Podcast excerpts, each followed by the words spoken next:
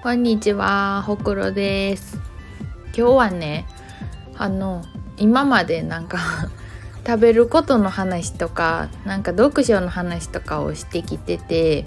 なんか私がやってる創作の話をしてないなと思ったんで、あの創作について思ったことを今日は話そうかなと思います。えーと私は1分間の音源を今作ってるんですけど、えっと、音楽経験と言ってもゴリゴリになんかプロを目指してやってましたとか言うんではなくってあのちっちゃい頃にヤマハに通ってたりあとは中学高校で吹奏楽部に入ってたりっていう感じで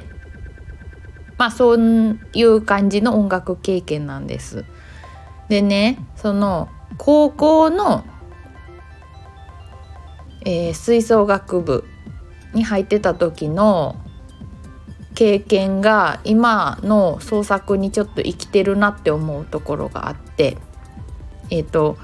高1高2の先生と高3の先生とで、えー、と顧問が変わったんですよ顧問の先生が。でねえっ、とお二人を、まあ、比べてみると全然音楽性が違ったんです。えっとね高1高2の先生はなんかあの油絵を描いてるような先生でした。え？音楽で油絵ってなると思うんやけどあの絵の具をねパレットにこうちょっとずつ出してで筆でちょんちょんってしてあのキャンバスにねちょっとずつ描いていくやないですか油絵って。そういう感じでなんか今あるパーツ今ある絵の具今ある音を繊細に繊細にこう一つずつ組み合わせてでえっとあっと光るものをそこの中に見つけるというで最終的には美しい絵を仕上げようよみたいな感じの音楽性の先生やったんですよ油絵の方の先生やったんです。で高3の先生は対照的であの彫刻を彫るような音楽性の先生でした。あの最初にでかいもんをゴーンと作ってなんか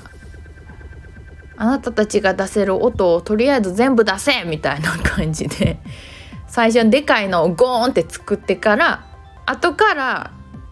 ちょっとずつちょっとずつ削ってえっ、とでなそこの中にキラッと光るものを見出すみたいな感じの先生やったんですよね。だからなんか3年間の中でその音楽性の違いっていうのを経験できたっていうのがすごく面白くって私の中で。で創作に生きているなって思っています。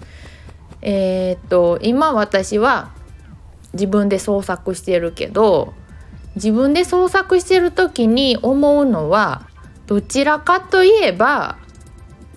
えーっと油絵の先生の方の音楽性イズムみたいなのを引き継いでるのかなっていうのは感じていて少しずつ少しずつ音を足していって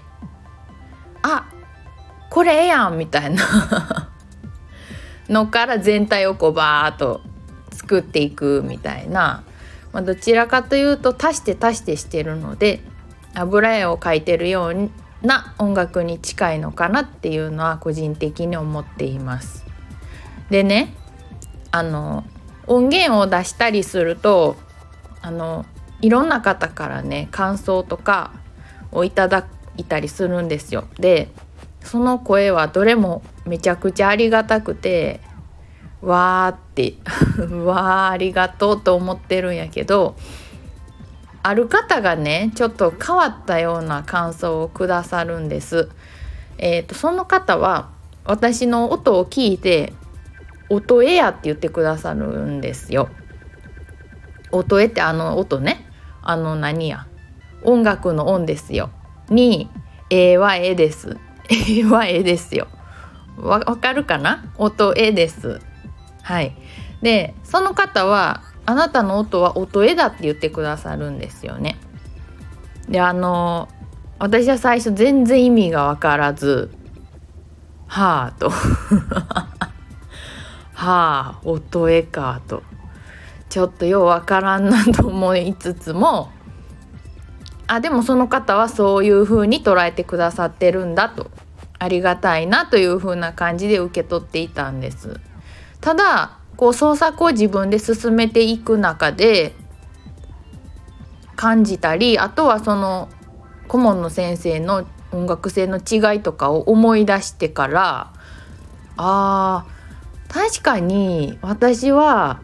音で絵を描くようなことをしているから油絵を作っているようなもんだから音絵に見えることもあるのか とも思えてきまして最初は「えどういうこと?」と全然わからなかったんですが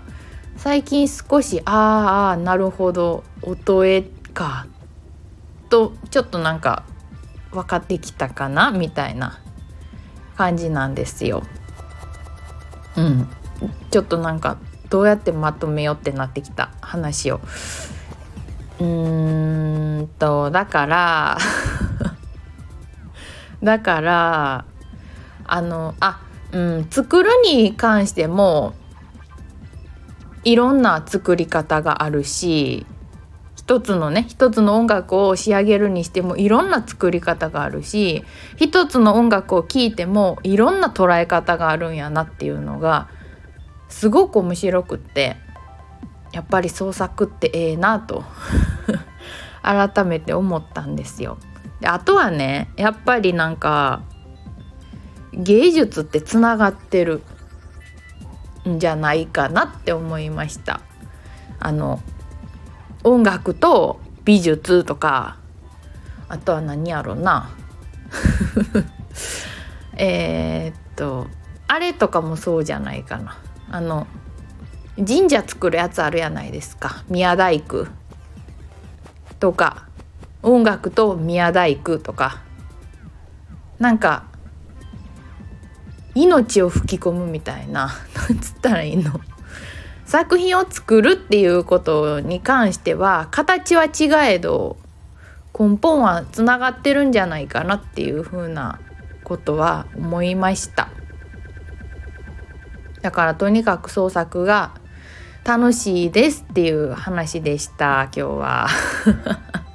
これでいいかなまとめ。はい。聞いてくださってありがとうございました。ではさようなら。